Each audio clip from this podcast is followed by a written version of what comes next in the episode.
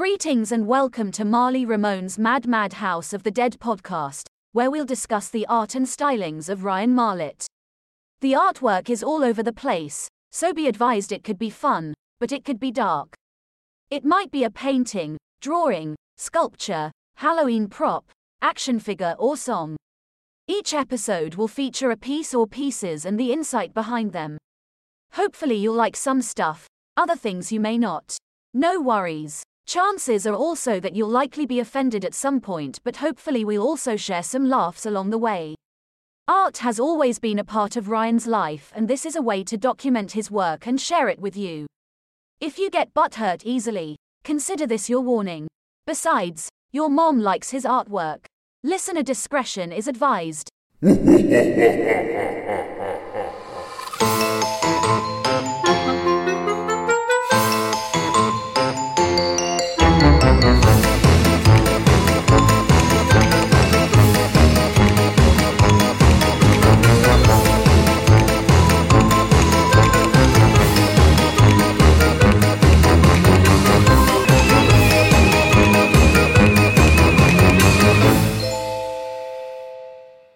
Ahoy there, Marly mates, and welcome back to the program.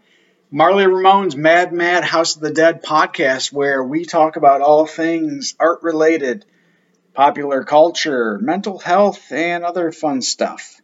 So it's all over the place. If you haven't joined us before, please catch up on some previous episodes. You'll find that we talk about a variety of things. Every once in a while, we have a special guest on the program, and uh, we just have a little bit of fun. So, as I'm recording this this morning, it is the 7th of July, and on the cusp of the 4th of July holiday, we did a special Facebook Live in which I'll record the audio and make that into a future broadcast. But the good news is that uh, it turns out Kid Rock woke up the next morning, saw his shadow, so that means we have uh, six more weeks of fireworks, folks. So, yeah, stand by to stand by. But this week we're going to talk about a piece that I did as uh, a sculpture. It's an untitled piece.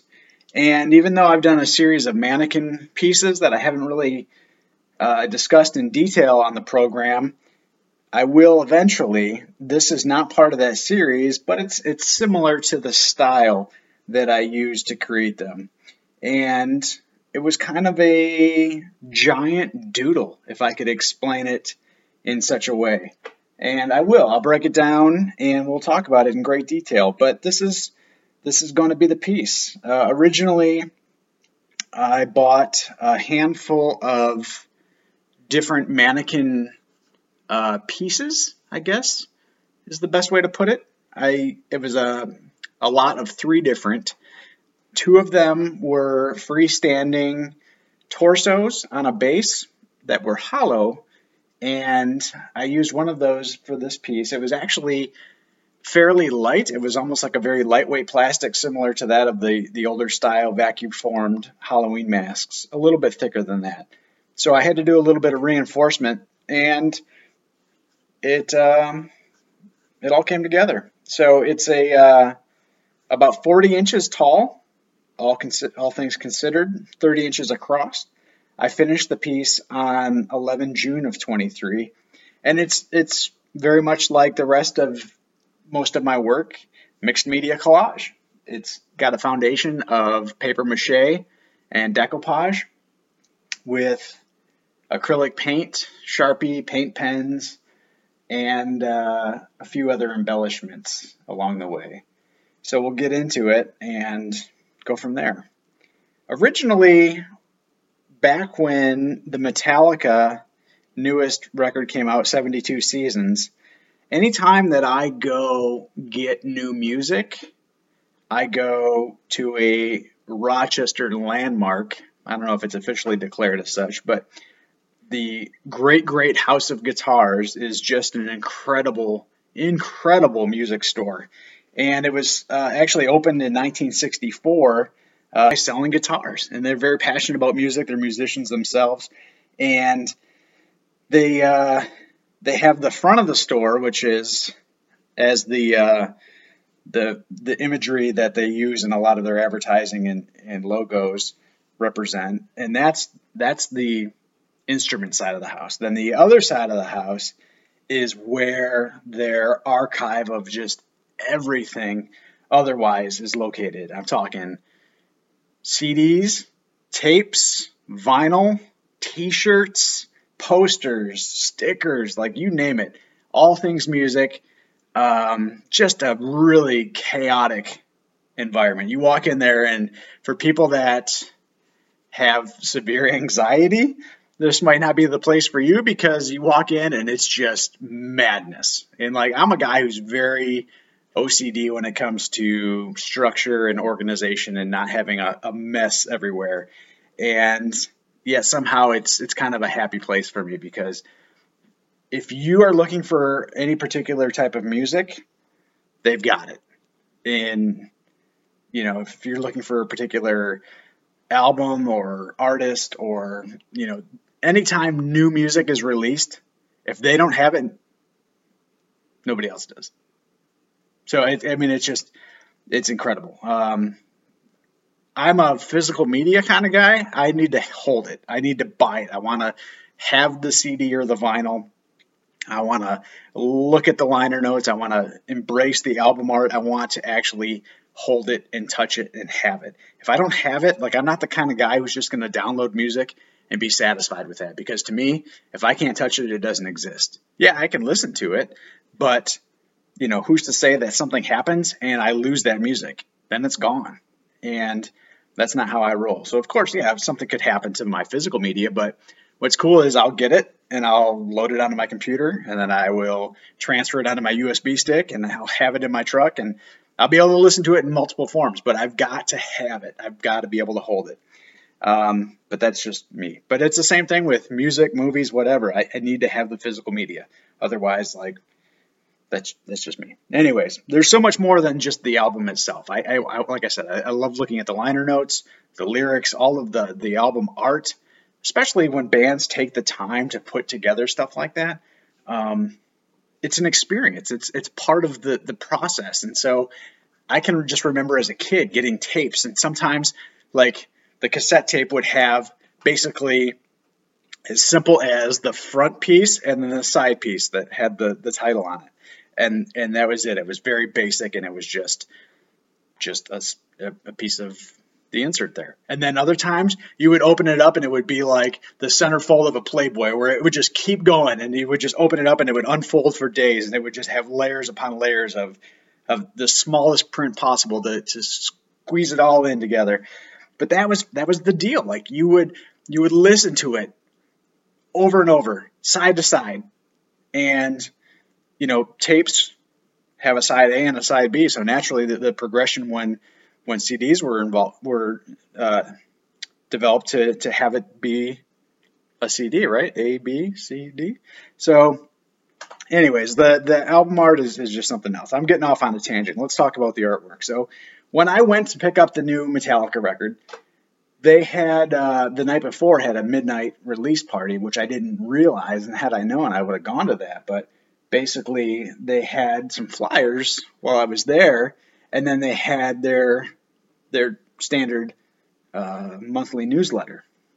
And when I say a standard monthly newsletter, these guys are doing it the way they always did.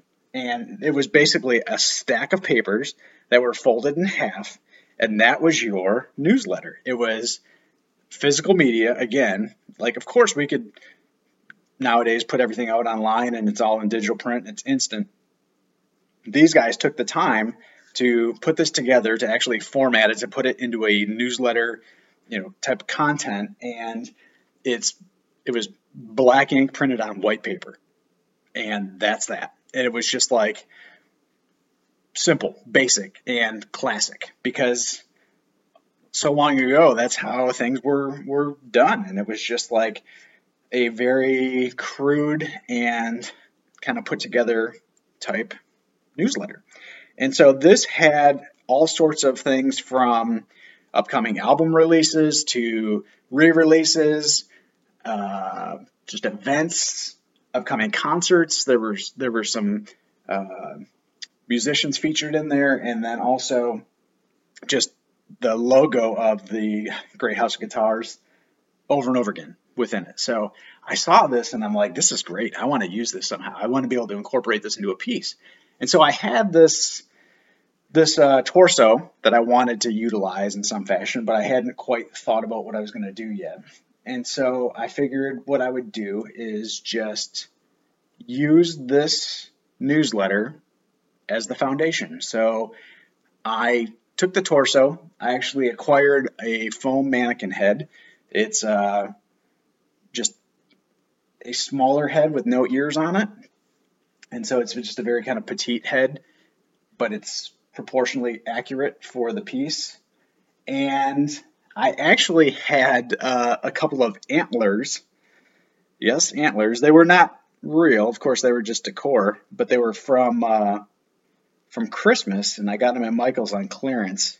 I bought a, uh, I think four altogether, and I've, I've used two of them in a different piece, and then I just thought I'm gonna just put these on here just just cause.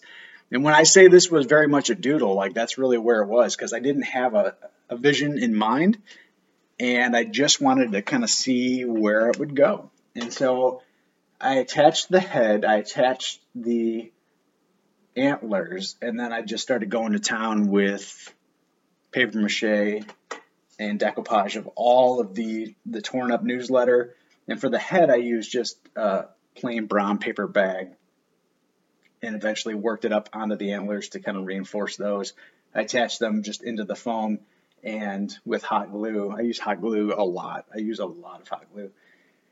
And so I, that's what I did. I used that as the foundation, and then I just started painting.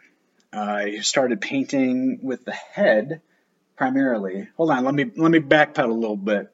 I forgot. Uh, I needed to reinforce this. I think I mentioned that because because of the the weight of everything and because of the the uh, the thinness of the plastic, I had to reinforce it somehow so that it could it could stand on its own given the weight of whatever I added to it. And so to make it a little more robust, I used Great Stuff foam caulk, caulk, and it's like a, an, an expansion foam. It's used for filling cracks and, and crevices and, like around windows and doors and things of that nature. But I use it and have used it for many, many years, primarily for building Halloween props, which uh, I'm working on one right now and it's freaking redonkulous. But I used uh, copious amounts of of this stuff and it's great stuff, great stuff, hence the name.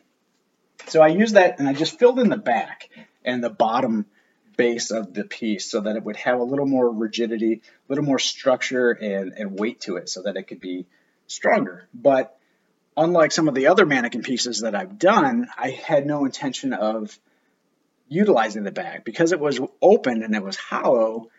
Once I sprayed the foam in there, it was just kind of this ugly, crude um, just filler with no particular rhyme or reason. So I decided what I would do with it once I finished the the front focal area was that I filled the entire back of the foam with silk flowers, and I've used them a lot in other pieces. But this was mostly just to to kind of take away from the the ugliness of the foam.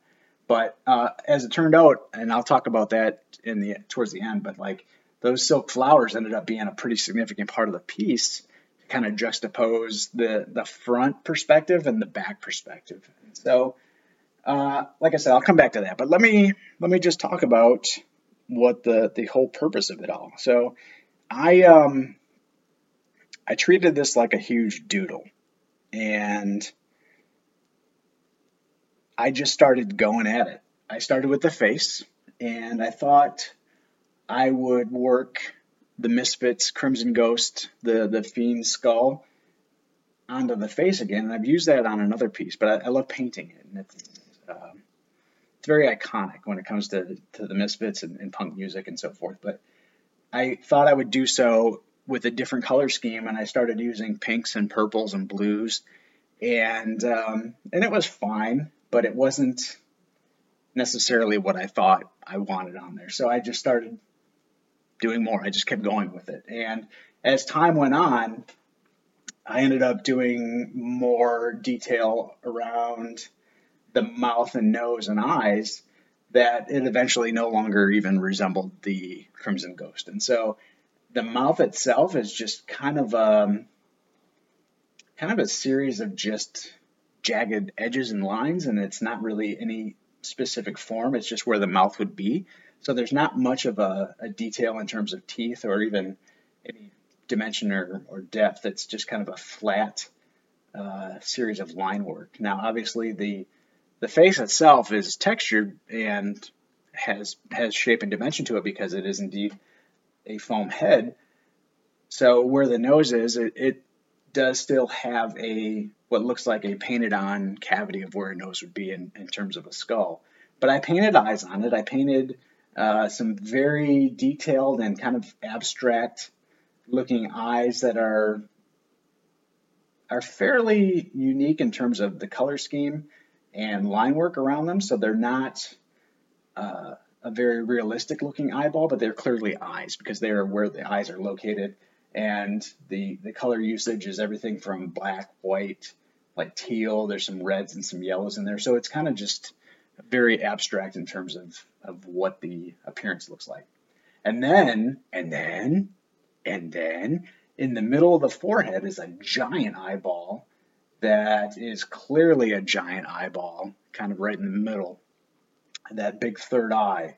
And uh, around kind of the exterior of the face, just around the edge of the head, I've got just a lot of uh, variety in terms of color and shape and line work and just filler. And this is very much where the doodle kind of comes into play. And I didn't necessarily do this, you know, as I was working on it and kind of worked my way down, like I would often do a part of it and then I'd come back to another part of it and I would just kind of be random and all over the place with it. And so as I describe it to you, the antlers on the top of the head were originally like a cream color. And so the exterior of the head that's around the face is very green in nature, like a very kind of a just a vibrant like grass green color. And it goes up around the head and up kind of onto the antlers a little bit.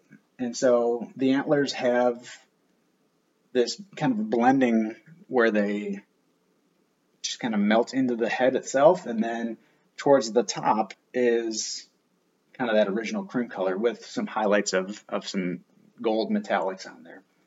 And around the face, where it kind of dips in a little bit from place to place. I just did some some kind of pattern line work, almost like a, a plaid or a grid pattern with with paint pens, with blues and whites and silvers. And then as you kind of work your way down the neck, it resembles somewhat of a skeletal neck form, and again with more line work around it with uh, some tentacles. So I used uh, the Kraken tentacles it kind of surrounds the shoulder area and starts at the head, kind of works its way down, and it's it's kind of draping over both shoulders. And one of them kind of well, there's a handful of them. There, you can't really tell where one starts and stops, and the other one picks up. So there are several, and there's at least five or six on here that I that I can count that I'm looking at right now and they're they're green in nature. They look like they're kind of coming up out of the water. There's like water dripping off of them in detail, and then of course like the little grippies underneath. And so they they kind of just like curl around and they're engulfing the, the shoulders and kind of draping down over the front of the, the piece. And one of them kind of comes around in circles and kind of grasps the uh, the left breast. And so with that, uh, what I've used in several other pieces lately and over the course of this past years ish uh, is the broken heart motif. And so there's uh, a use of this broken heart imagery in a lot of the stuff that I've done uh, for the past several months, where it's kind of a layered heart that's broken, but it's it's reattached and stitched back together. And there's uh, there's some bleeding elements to this one. And so I've I've decided and realized that uh, I think I'm kind of done with doing the broken heart thing for a while, and uh, I don't see the need to continue that anymore. I feel like sometimes um, when it comes to a broken heart, it's not so much about the fact that it ever fully heals. It just kind of becomes stronger, uh, more resilient, and uh, I would say that it probably just kind of develops some scar tissue, and you just you power through. And so, um, yeah. On the uh, on the breasts themselves, I've got some X's, and I, I've liked I like the use of that. I see it in a lot of photography and in other work where uh, over the nipples, like people will use just like a plain black X. And so instead of using a black X, I've got a few different colors here. I've got like a teal and then a light blue and then just like a very thin red line X. And so the each of the the X's that are layered kind of get thinner and thinner until the middle, which is just a, a basic paint pen. But um, yeah, it's just just a little variety there. Now, the cool thing that I really, one of my favorite parts of the whole piece is over the the right breast is a character from a film that was made for TV called The Trilogy of Terror. And I was introduced to this film by a good friend of mine, and uh, it's it's money. And what's cool about it, I say it's made for TV, but it's I, I got to tell you, it's got to be one of the scariest films that people who are in the know, if you know, you know. People that watch this film, they know that the way it was done and the and the way it was filmed is really pretty significant. And it was it was made in 1975, and it stars Karen Black. And and as a trilogy is, it has three different stories, and she stars in each one of them. And the one takeaway that I I used, and probably the most iconic piece from the film is the Zuni fetish doll. So I'm not going to go into a, a, tremendous amount of detail about the picture itself because I want you, if you're interested, to, to check it out. I've got it on DVD, of course, um, and I'm happy to lend it to you. But uh, yeah, it's it's worth a watch. It's pretty cool. But this the Zuni fetish doll is is definitely the the icing on the cake. And so I just did kind of a close up picture close up image of the face and hair and teeth. Really, it's the teeth and the eyes of this doll that that get you. And so I've actually considered making an actual replica of this thing, and I just haven't gotten around to it yet. But I would absolutely love to do that, and I will be doing that at some point because it's just it's it's pretty cool. Um, but definitely uh, check out the film, and even for a made-for-TV movie. Um, It'll it'll get you. It's it's well done. And so I um I use that there, and then if you were to work towards the middle of the piece, towards the bottom, I have a huge, like a really big image of Huckleberry Hound. And you're like, what in the holy hell would you put Huckleberry Hound on a piece like that? It doesn't make any sense. None of it fits. It was just like whatever I feel like. I've been on a cartoon kick lately, and as as I mentioned in the pilot episode, I took a tremendous amount of inspiration and development from just drawing cartoons as a child, and so that's kind of where I have uh, I learned to develop some of my artistic ability was just kind of recreating and, and reproducing famous cartoon characters that I grew up watching, and so uh, I've been doing several pieces like that lately, where I I take just a an artist print or like something that um, you know often you can go and you can have them printed at Walgreens or whatever, where you can have you can take your own photography and put it on canvas. Where people do that, they donate them to thrift shops, and I'll snatch them up, and it, it makes no sense whatsoever. Uh, it's just kind of a, a formed background, and I'll I'll put a random cartoon character on there, just cause. And so I've done that with a handful of pieces. I've, I've talked about some of them on the show. But I've got several that are uh, created that I haven't talked about, and so, several that are still in progress. But I, I kind of applied that same concept here, and I just put this giant Huckleberry Hound face on there. And My grandfather loved, loved, loved, loved watching cartoons. And maybe I, that's where I get it from. But he was very much uh, a Hanna Barbera guy, a Tom and Jerry, a Looney Tunes, and you know, so I've I've done a handful of pieces that kind of capture some of those magical characters. And so I put I put Huckleberry on here, and yeah, he's very much uh, just basic color schemes. He's got his his reds, his blues, and yellows and blacks, and then it's trimmed out in black sharpie and, and white paint pen, red paint pen, blue paint pen. So it's got some pop to it. It definitely kind of has very almost um, graffiti like characteristics in terms of the line usage and the, the way the colors come together and how it's kind of juxtaposed against the uh, the collage of the newsletter. It very much represents like a newsprint looking background where it just looks like a tore up newspaper. And so, kind of shifting over again to the left hand side of the piece is one of the founding owners of the House of Guitars, Armand, Armand and he's wearing a shirt. It's definitely a very older picture of him, and it's very. Uh, it looks like it's been reproduced several times, where it's a very basic um, black and white image, and it was in the newsletter. And the shirt says "Kill Me" on it, and it has a, a target. And so, where the whole background of all the the newsletter clippings and, and torn pieces of paper are all in the grayscale. It's all black and white. Just on the target itself, I went over that in red. So it's got a red and white target on there, but it's it's just against the, the black and white background. So it really it kind of pops through. Opposite that, on the right hand side, I utilized a stencil that I had once made of C3PO's head. And depending on the angle in which you look at it, you can't necessarily tell, it doesn't really stand out super prominently until you actually realize what you're looking at. But all I did was use gold, uh, a metallic gold, and white. And so it's very subtle, but it's there, and it's it's against the black and white. It kind of overlaps on Huckleberry's ear, and um, yeah, he's just kind of there, just kind of hanging out. So like the whole piece is just very graffiti-like, very um, just random and all over the place. And then as you kind of make your way down to the very bottom edge of the torso, there's a platform that kind of protrudes out to give it the balance to freestand on its own.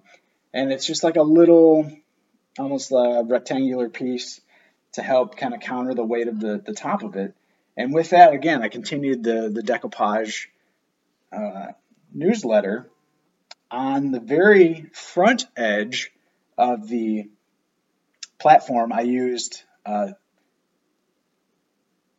a teal kind of just wash towards the bottom, and then I added a black silhouetted skyline. So along the very front edge, it's it's got that cityscape look to it, so that it, it really even more so plays into the graffiti element of it all. On the flat edge of the top of the platform, I used a stencil that says Eerie, and it's done so in the style of Eerie Magazine, which is a vintage monster magazine comic. And I used very subtle grays, uh, like a, and a very light blue and black, to add the stencil on here. But the way it's it's written, you can see it because it's against some of the other teal that I used on the piece, but it, it, very well blends into the background of the black and white newsletter material because it's it's fairly subtle, but it, it's there. And then I used another stencil with my name, my last name, Marlette, and uh, put that on there as well. I've got a little bit of a graffiti paint pen blue and white spider web in the corner. And then I was listening to Misfits as I was kind of wrapping this up in terms of the the painting and the work around just the the uh, the piece itself. And I used a quote, and it's "Mommy, can I go out and kill tonight?" Don't read into it. I'm not a savage. I'm not going to go put hands on anybody, but um, it just fit. It just it worked, and so that was the song at the time. I wanted something to kind of put that in that space, and so I just wrote it on there. I wrote it in blue paint pen, and then I kind of highlighted a couple of the words in red as well. So outside of that, I mean, I pretty much covered everything. There's some doodleage here and there, nothing specific. Primarily, like in between the, the, the boobs and the under boobs, uh, there's a little bit of just some random paint and paint pen line work. It's uh, it almost resembles something in flight or some wings, but there's no specific structure or form to it. So it just kind of curves it follows the under boob area, and it's uh, it's kind of a light yellow in color. And then I've got just some some accent lines of blue and red underneath, and and kind of coming up through the middle around the sternum. And that, folks, is the front of the piece. That is the bulk of the uh, of the graffiti, the the doodleage, the decoupage, and all of the, the fun stuff on the front end. Now, I mentioned before on the back of the piece that I filled it with silk flowers because I wanted a way to tie in something different. Um, even though I've used silk flowers a lot, something that doesn't really fit with the rest of the theme. And I felt like I would have them on the shoulders to kind of look like it, they're overtaking the the the nature is kind of overtaking the the city and the the uh, graffiti, the the very crude and um, I guess heavy or um, I don't know. I, I don't really know how to explain it. It's just so the, uh, on the shoulders, like ab- above the shoulders, around the head, and kind of coming around there are no arms. It's just it's just kind of like a where the shoulders where the arms would be, kind of just overlaps. And there's some pinks and blues and whites, just a variety of different different colored flowers. I don't know anything about flowers. I don't know what kind of flowers they are. They're just random. And there's some leaves and some other foliage and stuff. And so it's just kind of there. So it's kind of like a nature taking over the city type thing, whatever, um, as it kind of just overlaps. And then as you kind of work your way down the back, you see a transition from all these like spring like flowers and very colorful to a very um, autumn type transition. So that as you work your way down about about a third of the way, it starts to transition into your your oranges and reds and yellows and, and gold colors, browns, and, and there's lots of very specific fall foliage. And so um, that's where my heart is, and that's where my mind lives all the time is in autumn, and uh, that's what I decided to to kind of do. So there's there's a lot happening. There's a lot going on, um, and so I also because it's so random and it doesn't make sense and there's no real rhyme or reason to most of it. I had printed off the original WWF logo, the classic logo, to use in another project. And so I had a few different sizes left over. So I'm like, I'm just going to use this. It doesn't make sense anyway. So I, I put it right square on the back of the head. Just boom, WWF logo. Boom, right there. Um, why? Because I do what I want. And that's that. Uh, I I failed to mention that uh, going back to the front with all of the, the newsletter stuff, because I talked about releases and re releases and things like that. So I made sure that some of the stuff that was in the newsletter wasn't painted over so that I could highlight some of those areas. And a lot of it is just kind of like a couple of different records that that are or featured artists. And one of them is Dr. Dre's The Chronic album, and uh, another one is a like a picture of Eric Carr from from Kiss. He was a uh, drummer once uh, Peter Criss had left the band, and before Eric Singer had joined the band. So he's uh, kind of revered as one of the, the, the better drummers of all time. And uh, we lost him to cancer uh, quite some time ago. But I wanted to make sure that he was prominent in the image and and uh, yeah. So there's there's a lot of stuff. There's obviously I, I featured the Metallica uh, 72 Seasons album is on there, and there's just a lot of just different. If you look close, you'll find articles and different uh, words and bands mentioned and, and like you got to get up real close and from a distance you just see newsprint you see words you see text copy images you know headlines so forth. And then the closer you get, the more you see. There's always more to the story, Paul Harvey style, if you know what I'm saying. And so that's what uh, that's what we have here. That is the that is the piece, the giant three-dimensional doodle coming at you, silk flowers, um, local Rochester awesomeness, and just a variety of different textures, colors, patterns, and just everything in your face. In your face. All right, so I want to kind of wrap up this week's episode by thanking uh, some listeners. Obviously, I want to thank all the listeners. Marly Ramone's Mad Mad House of the Dead podcast listeners are absolutely the very best in the universe. I've never seen such dedication or uh, willingness to, to support uh, some dumbass with a microphone. So I appreciate that very, very much. But I'd be remiss if I didn't acknowledge listeners on a global level. And so I'd like to take a, a few minutes it won't take me that long because the list isn't that long. However, it is important to me and, and it's absolutely appreciated to acknowledge my listeners in Belgium, Brazil, Canada, Colombia, Germany, India, Netherlands, Nigeria, Pakistan, Poland, and Singapore. And of course, the great US of A. Uh, but I couldn't do this without you. Without you, there's no me. I could easily record and listen to it myself, but what's the point of that? Uh, I can talk to myself by myself without even recording it. But the fact that you take time to listen to me week after week is uh, is a big deal to me, and I appreciate that. So, you know, what would be gratitude without a shameless plug? Hey, have you gone over to spreadshirt.com to get your official Marly Ramones Mad Mad House of the Dead podcast merch? That's right, we've got t shirts, stickers, coffee mugs, you name it. There's lots of goodness there. Get you a hoodie, rock a t shirt, be the coolest kid on your block, the coolest kid in town. Everybody be like, What? Where'd you get that, man? Hook a brother up. So check it out. Go over there. Okay, folks, thank you for joining again this week. Art is a powerful thing, and I appreciate your willingness to hear my stories. And if you keep listening, I'll keep talking. I urge you to do what makes you happy and never accept anyone that treats you less than.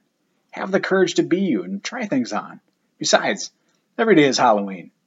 Special thanks to our friends at Pecan Pie and Subsonic Voodoo for providing these epic musical selections. To see these works as discussed, follow on Facebook at Marly Ramone's Mad Mad House of the Dead podcast page or on Instagram at MRMMHOD. You can find this podcast on most major streaming platforms. And most importantly, if there's one thing that you take away from this stupid little podcast, it's to remember that you are not alone ever. Dial 988 for the National Suicide and Crisis Lifeline or Veterans Crisis Line, also 988, then press 1 or text to 838 255. Until next time, be creative and go tell someone you love them.